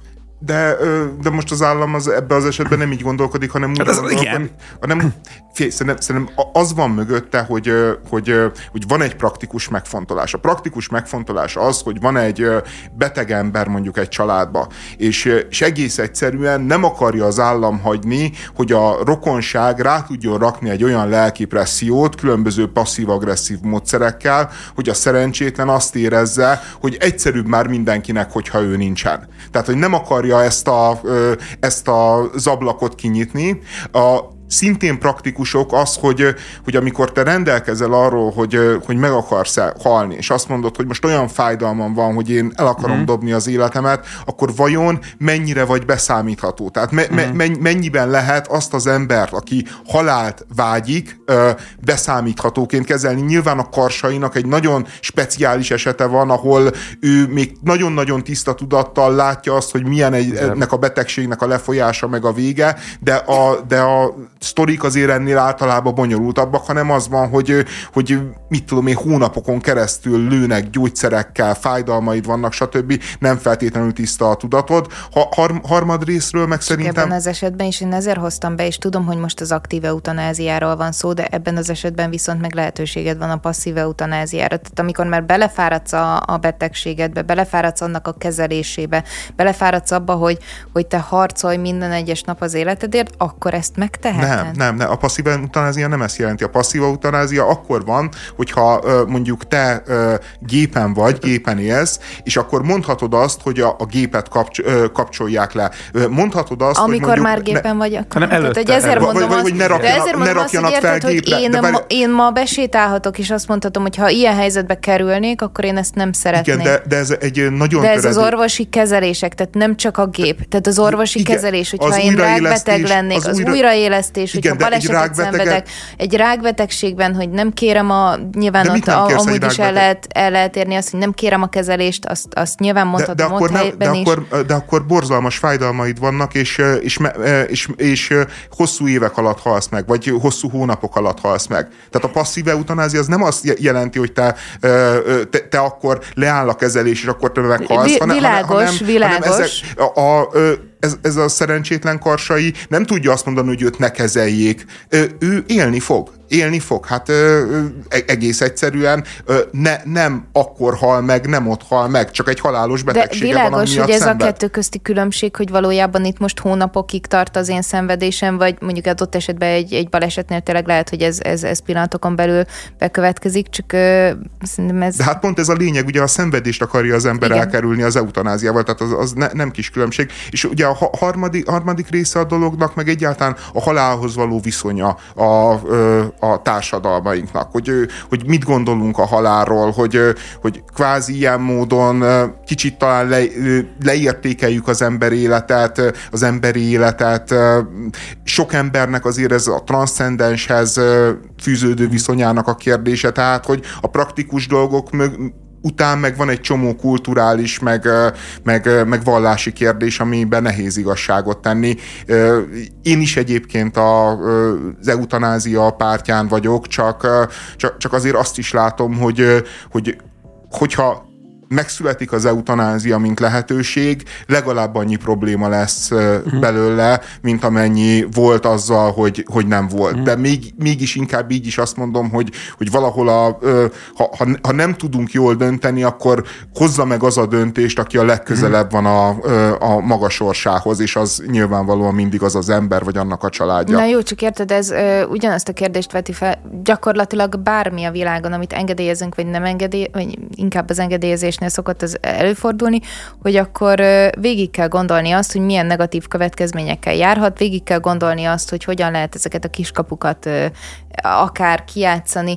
Végig kell gondolni azt, hogy megtörténhet-e, hogy bizonyos időponton belül mégiscsak felfedeznek egy olyan gyógyszert. Végig kell gondolni azt, hogy én annak ellenére, hogy ma azt mondom, hogy biztos, hogy szeretnék távozni az élők sorában, lehet, hogy mondjuk egy hónap múlva mást fogok mondani. Tehát, hogy itt megint azt érzem, hogy ebben a kérdésben úgy teszünk, mint hogyha az eutanázia bevezetése az lenne, hogy én holnap akár teljes mértékben egészségesen besétálhatok egy kórházba, és azt mondom, hogy szeretnék akkor így mostantól nem, nem élni. Nyilván... Tehát, hogy a szabályozással nagyon sok mindent ja, persze, lehet nézett, Szabályozni biztosan kell, tehát, hogy a pszichológus, orvos vélemény, stb. Tehát, hogy mindig így beszélünk róla, amikor erről beszélünk. Tehát, hogy azt, azt nyilván nem szabad megnyitni azt a lehetőséget, hogy valakinek van egy rossz napja, és bemehet egy állami hivatalba, ahol, ahol aznap még gyorsan kinyírják.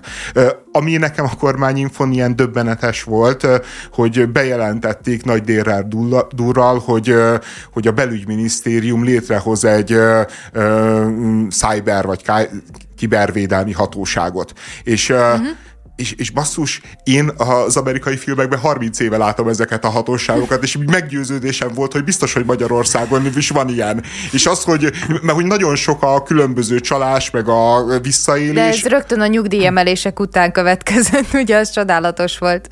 De, de, de, a de én, én tényleg nem értem, hogy eddig nem volt, vagy, vagy eddig volt, csak uh, nyilván szétaprózódva különböző... Uh, Remélem ez a, utóbbi, igen. Igen, igen, és akkor így megszervezték. Tehát, hogy igazából ne, nem a valaminek... A rendőrség nem túl hatékonyan tudott fellépni ebben az ügyben. Egyébként nem feltétlenül a saját Igen, tényleg durván egyre több van. Miatt, de, de nem, nem volt ilyen szervezet de, de hát valahol csak foglalkoztak ezzel, tehát hogy... Hát a rendőrségen, igen, de... hogyha felhívtad őket, akkor elmondták, hogy hát nagyon sajnáljuk ezt a helyzetet, valószínűleg nem tudjuk visszaszerezni a, a pénzét, de mindent megteszünk annak érdekében, hogy felderítsük az ügyet, és akkor néha lekapcsoltak különböző szervezeteket, ez történt eddig.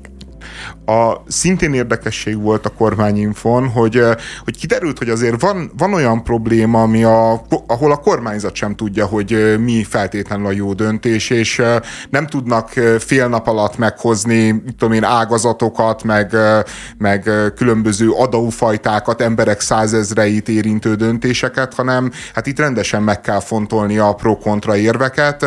Ez mégpedig az energiaitaloknak a kérdése, ahol ugye most már hetek, hónapok óta szó van arról, hogy 18 éven aluliak ne ihassák a különböző hálmocskokat, meg, meg az egyéb energiaitalgyártóknak a ilyen borzalmas Azért a hell is egészség... egy elég alacsony polcon van, de van lejjebb még annál igen, is. Igen, van fradi energiaital, meg ilyen.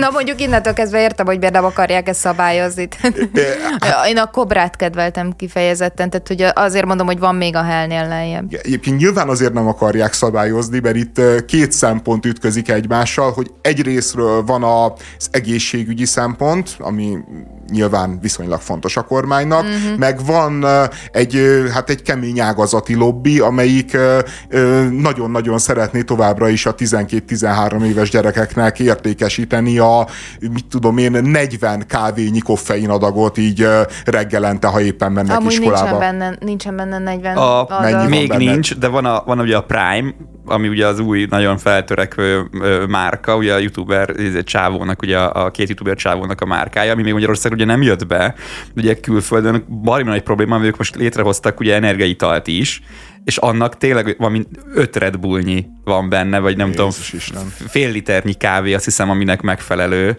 Jó, de most és az a... már olyan para, hogy már ott is így... így... Jó, de most öt kávényi is nagyon, nagyon durva. Tehát... Hát azt mondom, nagyon durva. Tehát... Ez nagyon durva. És az még ide még be se jött. Tehát a, a, na, hogyha az megérkezik, az lesz szép. Igen, tehát hogy eb, ebben ne, nem, nem tud ö, ö, zöldágra vergődni a kormány. Az kihagytad nagyvonalúan Eszter a, ö, a gazdasági értékeléséből a Gulyás Gergelynek, hogy hát itt, ö, itt nagy örömhír van, itt egy ajándékot Igen, hozott tényleg, a kormány. Hogy a, az infláció, nem, én, nekem az a baj... Letörték, letörték, letörték az, inflációt. az inflációt, és nem, nem 9,9% lett, ahogyan, ahogyan azt gondoltuk, hanem 7,9-et prognosztizálnak decemberre. Igen, csak a gazdasági résznél én azért írtam írtam föl ezt a mondatot, mert szerintem ezen mélázzunk el egy picit.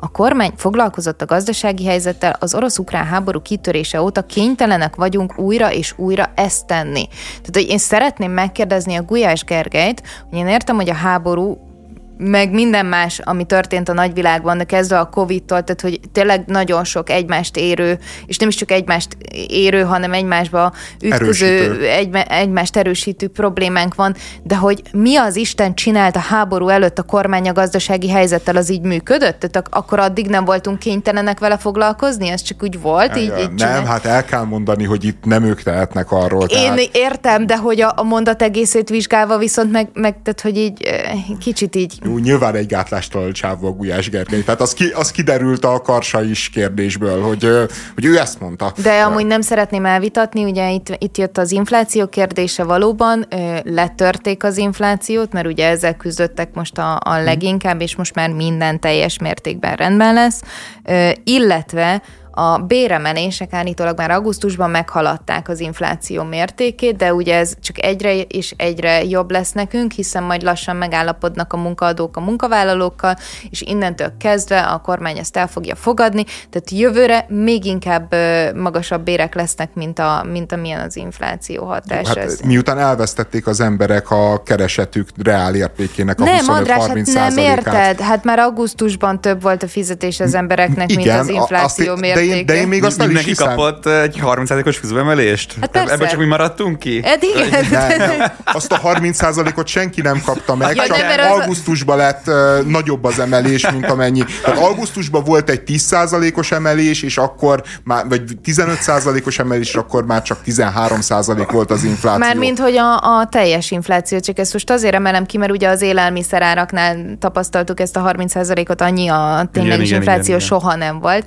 Tehát egész egyszerűen tök jól jártunk, csak enni kell kevesebbet, és innentől kezdve rendben vagyunk. De, de nem, mert mindig éves inflációról beszélnek, Tudom. tehát hogy az, az az infláció, amit most 7%-ra vagy 10%-ra prognosztizálnak, az már egy olyan infláció, Persze, ami, ami, a tavalyi decemberihez Persze. képest. Igen, a, ami volt a 40. Tehát, igen. hogy itt, itt, itt az a helyzet, hogy itt van, van Nem egy 40, nagy... 20 valahány, de jó, igen. Jó. A KSH azt mondja, hogy 20 valahány, én, én, én a magam fogyasztási kosarán körülbelül egy ezért, 40 százalékot érzek. De ezért mondom, hogy nagy különbség van a között, amikor így figyelembe veszünk mindent, és abban tényleg benne van az, hogy mondjuk a, a ruhák ára például az infláció elején tökre nem emelkedett, tehát kicsit azt érezhettük, hogy mondjuk sajtot már nem veszek, de még a gardróbomat tudom frissíteni, mert az legalább nem lett drága de hogy a, a tényleges fogyasztásunkban meg sokkal magasabban mutatkozott meg az infláció. Ja, persze. És akkor még, még egy téma, ami volt, hogy jön a szuverenitásvédelmi törvénycsomag, ami hát még mindig nem tudunk igazán részleteket róla, de a jövő hét kedjén a Fidesz frakció be fogja terjeszteni a Magyarországgyűlésnek. Az biztos, hogy a pártok gazdálkodását az sokkal keményebben fogja ezentúl a Fidesz ellenőrizni, tehát nem kaphatnak külföldről támogatást támogatást.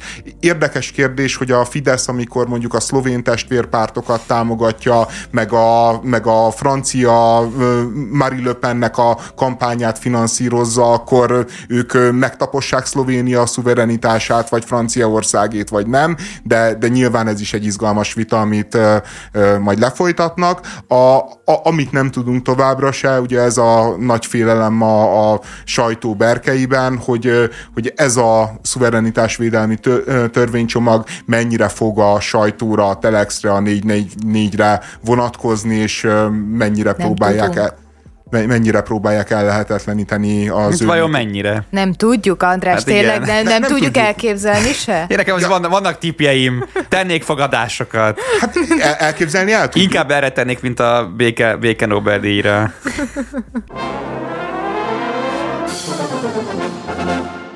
Megvolt a harmadik el- elnökjelölti vitája is a republikus pártnak az USA-ban.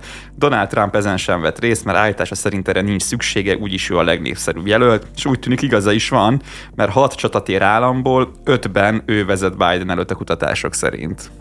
Igen, pillanatnyilag nagyon úgy néz ki, hogy a Trump az be fogja húzni úgy a republikánus előválasztást, hogy, hogy gyakorlatilag negligálja az egész versenyfolyamatot, tehát hogy ugyanazt látjuk, amit például mondjuk Magyarországon, amikor az Orbán Viktor nem hajlandó vitatkozni, nem hajlandó kiállni a politikai ellenfeleivel szemben. Most ez egy adott párton belül, most még ott talán nem tartunk, hogy, hogy ne álljanak ki elnökjelölti vitára, mondjuk a Bidennel, de akár az is elérkezhet, és, és hát a, a Trump az, az pillanatnyilag, bár még azért nagyon sok idő van hátra, tehát hogy szerintem korai még erre kocintani, míg akár a, az előválasztásokon is, hogy történhet meglepetés, de, de a lényeg az, hogy pillanatnyilag azért nagyon úgy néz ki, hogy neki áll az ászló a Bidennel szemben, és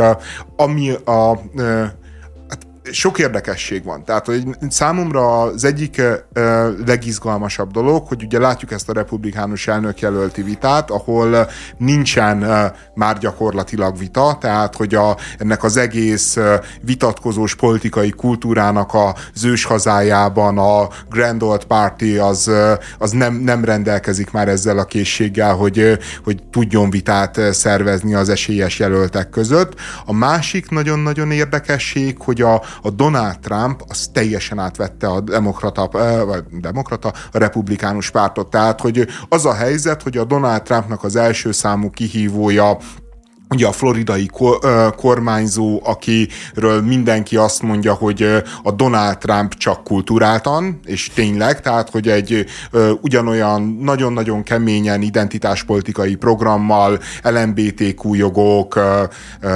különböző rasszista diskurzusok mentén tematizál, és, és ugyanúgy azt a fajta, hát az elmúlt évtizedek republikánus politikájától idegennek tűnő, ma már talán természetesnek látszó ö, ö, társadalmi csoportot célozza meg, ami ez a fehér munkásosztály, a, a szegény dolgozó kisembereknek a pártjává válik a republikánus párt, de a másik két esélyes, vagy hát esélyes, vagy jól szereplő jelölt, ugye a Nick Haley az egyik, aki a Trumpnak volt az ENSZ nagykövete, és hát egy kifejezetten héja karakter ilyen értelemben a republikánus párton belül, a, aki szintén valójában egy trumpista politikus, vagy legalábbis a Trump köpönyegéből előbújt politikus, és akkor a legizgalmasabb a Vivek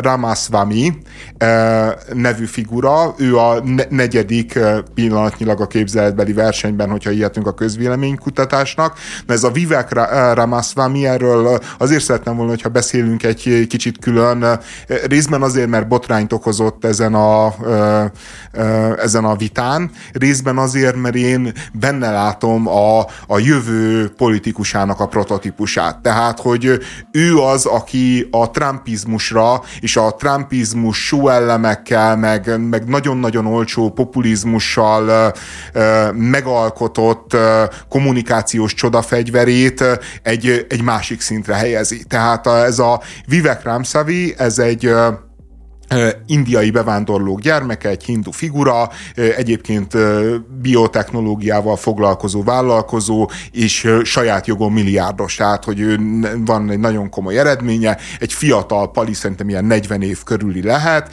és, és hát valami botrány, amit művel. Tehát, hogy, hogy olyan gátlástalanul csinálja ezt a, az ilyen izgága, beszólogatós, így mindenben kekeckedő és állandóan szereplési kényszeres valóságső figurát, hogy, hogy azt nem lehet elmondani, miközben az üzenetei az a Trumpénál is radikálisabbak. A trá- tehát, hogy ő az, aki mindig azt mondja, hogy, hogy nagyon-nagyon igaza van a Trumpnak, megismétel valami akár teljes hülyeséget a Trumptól, és utána hozzárak egy még nagyobbat. És azt mondja, hogy de ő még azt is vállalja, hogy, és akkor így mondja tovább. És, és hát azt kell például róla tudni, azt nem annyira leírja a figurát, meg a jelenséget, hogy hogy jött ki valamelyik tévétársaságnak a, a stúdiójából, és akkor oda rohantak hozzá kamerával, mert akkor volt friss a hír, hogy az Eminem az megkérte, felszólította, hogy ne használja a Lose Yourself-et, mert a Lose Yourself az a folyamatos indulója a különböző kampányrendezményein. És, és oda rohannak kamerával hozzá, ott van öltönyben minden, és akkor így mondják neki, hogy hát, hogy az Eminem üzente ezt a Lose Yourself, hogy mit, mit válaszol erre. És erre a csávó így megáll, és elkezd először csak így a fejét mozgatni, majd szépen lassan így táncolni, és elkezdi nyomni a Lose Yourself-et. És, és végig nyomja az egészet, tehát, hogy így élvezi azt, nem az, hogy egy strófát, két strófát, hanem így végig tolja az egész számot, és utána így megáll, így nagyon-nagyon élvezte, hogy kicsit mozgott, kicsit sportolt, elmondta, és azt mondta, hogy most válaszoltam a kérdésére.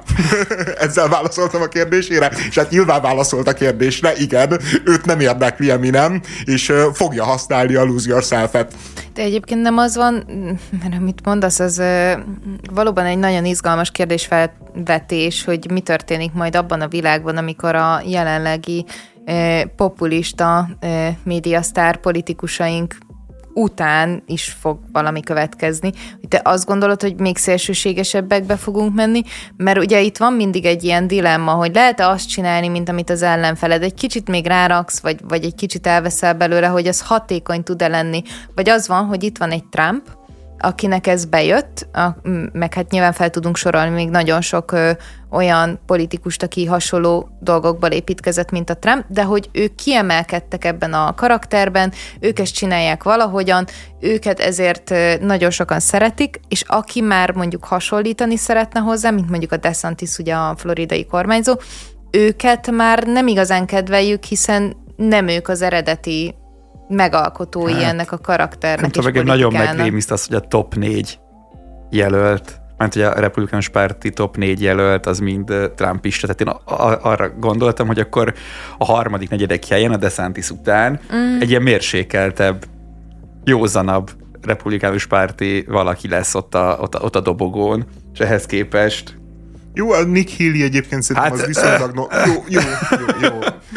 Most, ja. Nézőpont kérdése, ugye? Ne, nem, szerintem egyébként a, a, tehát olyan értelemben igazad van, Eszter, hogy, hogy, hogy megfogna, tehát hogy, de szerintem, mert a, a Trump az két dolog, tehát hogy egyrészt van egy populista üzenet, és, és, és van, egy, van egy ilyen nagyon-nagyon-nagyon gátlástalan narratíva építés, tehát hogy régen, mit tudom én, mondjuk 30 évvel ezelőtt a politikushoz oda mentek az újságírók, az újságíró elmondta a tényeket, és a politikus megpróbált arra reagálni. És aztán most már egy olyan világ van, amikor igazából az újságíró, ha oda megy, se feltétlenül tényeket mond, mert ez az újságírói szakma is, meg az újságírói attitűd is megváltozott, hanem az újságíró is szeret véleményeket mondani, meg a véleményével szembesíteni a politikust, és a politikus ebből megtanulta. Ez a jobbik eset.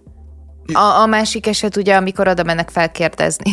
Ja, igen, jó. Vagy ne, tehát nem úgy akarom mondani, hogy ez a jobbik, tehát hogy ez már nagyon rossz ahhoz képest, ahol a újságíró szakmának kellene lennie, de hát ugye azért mondjuk egy Tucker Carlson például, mint ö, ö, média képviselő, nem olyan kérdéseket tesz fel, ami, ja, igen, ami kérdés például. Hát, igen, meg, meg kerülik is az új, a politikusok már ezeket a szituációkat, ahol vitatkozni kell, ahol beszélgetni kell, mert Fake egész egyszerűen news igen, és mi, mindenre az a mondás, hogy fake news, mindenre az a mondás, hogy maga provokál engem, és, és igazából az emberek tényleg azt az élményt várják ezekben a szituációkban, nem azt nézik, hogy mit mond, hanem azt nézik, hogy kellően megszégyenítette, kellő keménységgel lépette fel, beolvasott-e neki, elküldte a francba, én is elküldtem volna ezt az újságírót a francba, de a Trump is megcsinálta, de az Orbán is megcsinálta, de a Gyurcsány is megcsinálta, hú, de, de kemény élmény volt, de hogy, hogy az a fajta alázat, ami régen benne volt az újságírókban, meg egyébként a politikusokban is, az eltűnt, és a helyére lépett a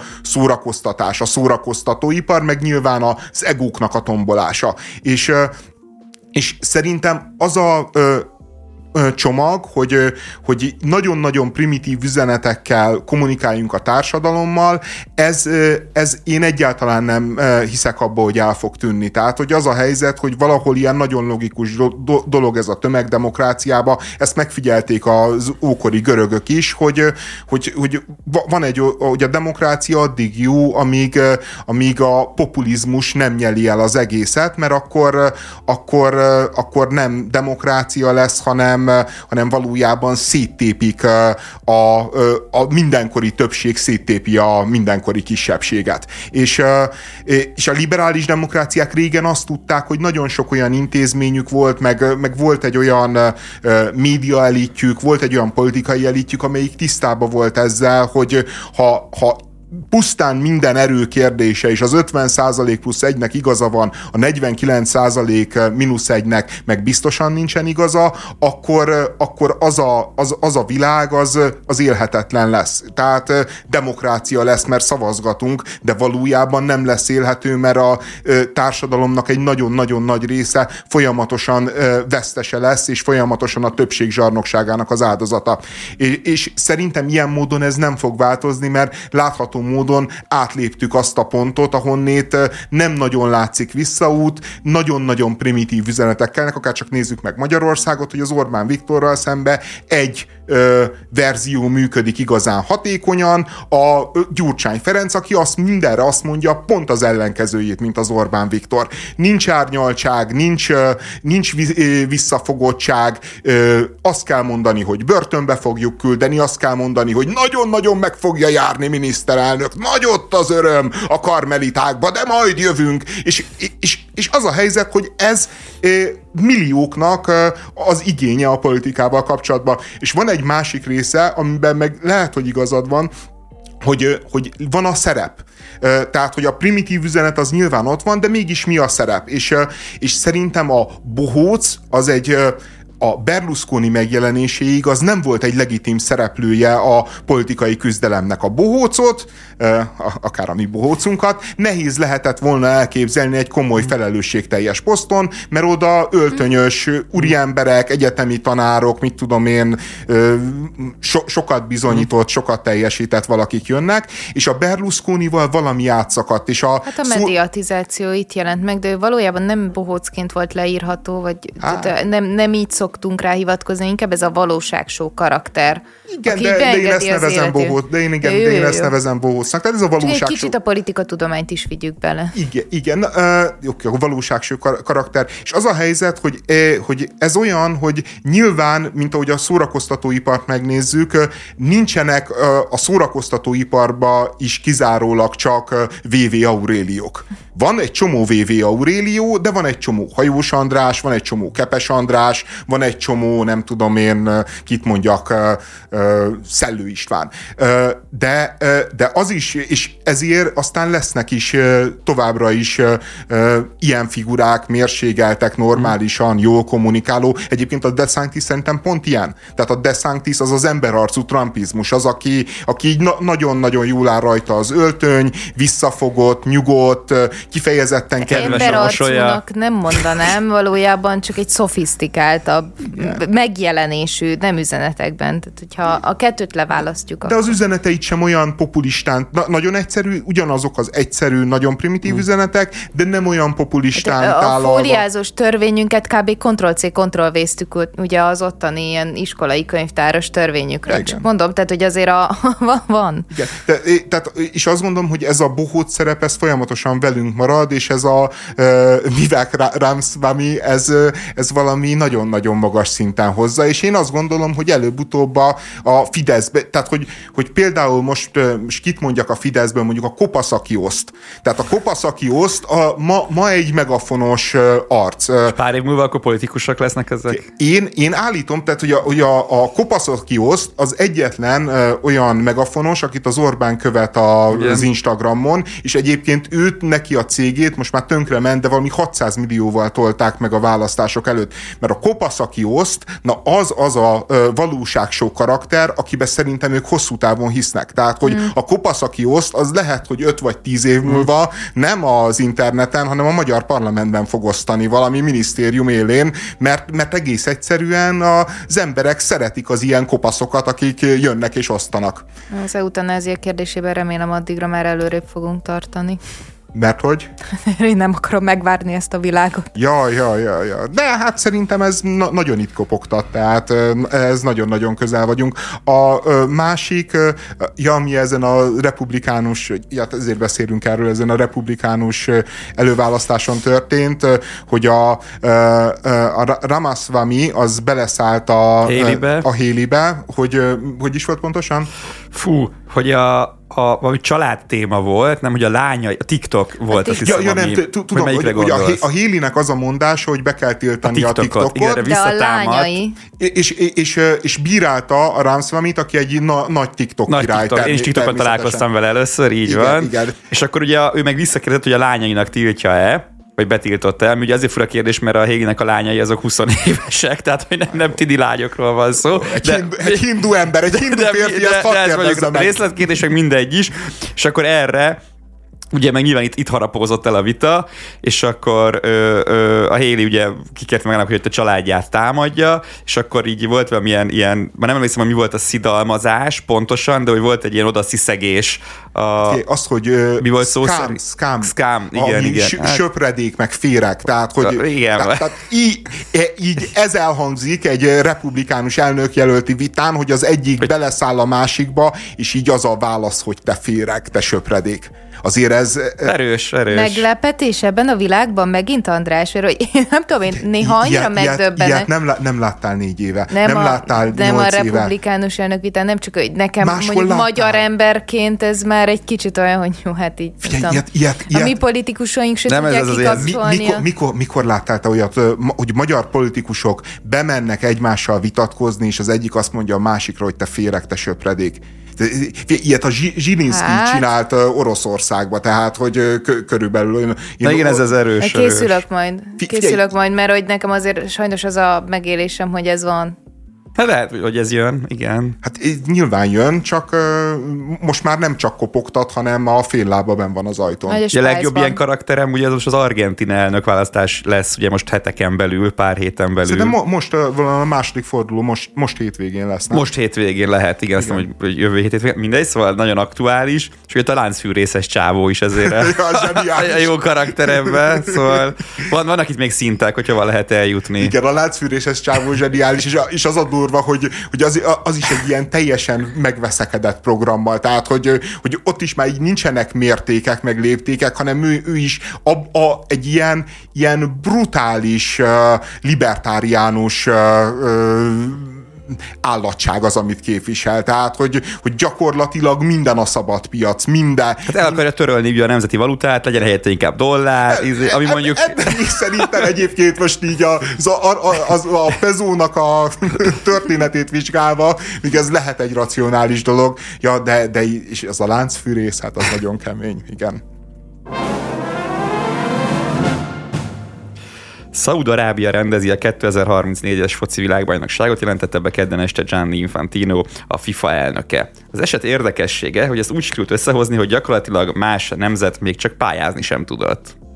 Ja, ja, ja. És, és szerinted hány ö, ö, ázsiai vendégmunkást ítélt halálra most a FIFA ezzel a döntéssel?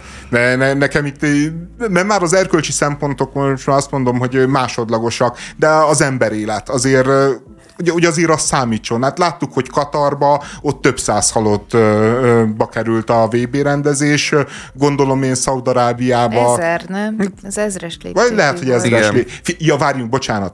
Tehát a katari ilyen sok száz, meg ezer körüli számok, ezek, amik körülbelül kijöttek Katarból, simán lehet lényegesen, az... igen, a valóság az lehet ennél lényegesen rosszabb. De minden esetre figyelj, valami olyan gyalázat, amit a FIFA művel, Nagyon. hogy megint odaadja, megint odaadja, e, e, amit Ázsiába kellene vinni, és így Ázsiában nem találnak más országot, csak ilyen e, olajsejségeket, ahol az emberi jogokat még csak hírből sem ismerik, és oké... Okay, Ismerni ismerik, csak nem igazán Jó, csak akarnak nem velük így már, már eleve ugye ez a szabály, amikor ugye hozták, ez már a jó pár évvel ezelőtti szabály, ugye, hogy így rotálódnak a, a kontinensek, mert azt szerintem amúgy ö, ö, egy teljesen értelmetlen és felesleges dolog, mert azért a foci tradíciója, meg a foci kultúrája, meg a focinak a, a, a nem tudom, a, a, a akár a népszerűsége is, ez nem egyenlő nem. az összes földrészen, tehát már szerintem ez egy feleslegesen erőltetett ö, elv vagy szabály. És akkor ehhez, erre jön rá az, hogy hát most úgy intézték az egészet, hogy tényleg egyszerűen nem, nem szóba se jöhetett más, aki, aki, aki megkaphatja ezt ugye ezen szabály mentén. Ugye Ausztrália, vagy ugye Óceánia lehetett volna, de ugye ott meg ugye az volt a probléma, hogy ugye Ausztrália az ugye a, a FIFA rendszeren belül az nem Óceániához tartozik, hanem Ázsiához és akkor ugye ott meg már ugye konflikt lett volna, és akkor Ausztrália meg ugye inkább úgy döntött, hogy akkor ő, ő nem is pályáznak, hanem akkor megpályáznak más hát, jellegű dolgokat. Vagy úgy döntött, vagy, vagy, vagy a jó szaudiak megolajozták a gépezetet Igen. némi olajpénzzel. Tehát szóval figyelj, az, az, az is nonsens dolog, hogy visszalépnek néhány héttel a pályázat elbírálás előtt, és akkor így előadják, hogy hát mi nem, nem oda tartozunk, nem ott vagyunk, yeah. hát basszus, amikor beadtátok a pályázatokat, ez nem tűnt fel. Nem Tehát, hogy, hogy kellett jönnie egy szaudianak egy, mit tudom én, egy koffer dollárral, hogy, hogy belássátok, hogy nem oda tartoztok, és hogy hát ez konfliktusos lenne. Figyelj, valami egészen elképesztő, és, és oké, tegyük félre, tegyük félre az összes szempontot. Tegyük félre az erkölcsi megfontolásokat, a politikai megfontolást. Ceteris a... paribus, kezdjünk el számolgatni. De, de fél, ez nem azt jelenti, hogy megint uh, télen lesz de, a világbajnokság? persze. Ami, ami aztán... Az a legrosszabb dolog a világon. Tudja, hogy azt hát nem Szétveri az egész futballnak az etoszát. Szétveri az élményt a, is. Az sportszakmailag, élmény szempontjából, hát ezt hogy lehet megcsinálni?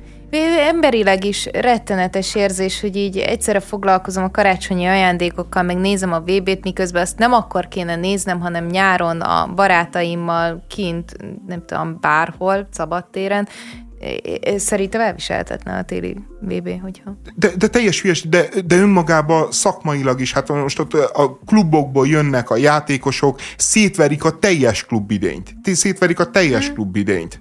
A, az, az mondjuk engem kevésbé érdekel, tudod, én csak nézni nem szeretem. Amire nagyon kíváncsi vagyok, és csak részben, bár részben kapcsolódik ehhez, hogy a játékosok mikor ö, ö, kezdenek kicsit így nagyobb, nagyobb erőt mutatni a témában, és nem is feltétlenül politika vagy, vagy verkosi szempontból, hanem ilyen versenynaptár szempontból, és remélem, hogy, hogy azért hasonlóan az amerikai példákhoz itt is lesz azért 2034-ig valami erőmutatás a játékosok részéről.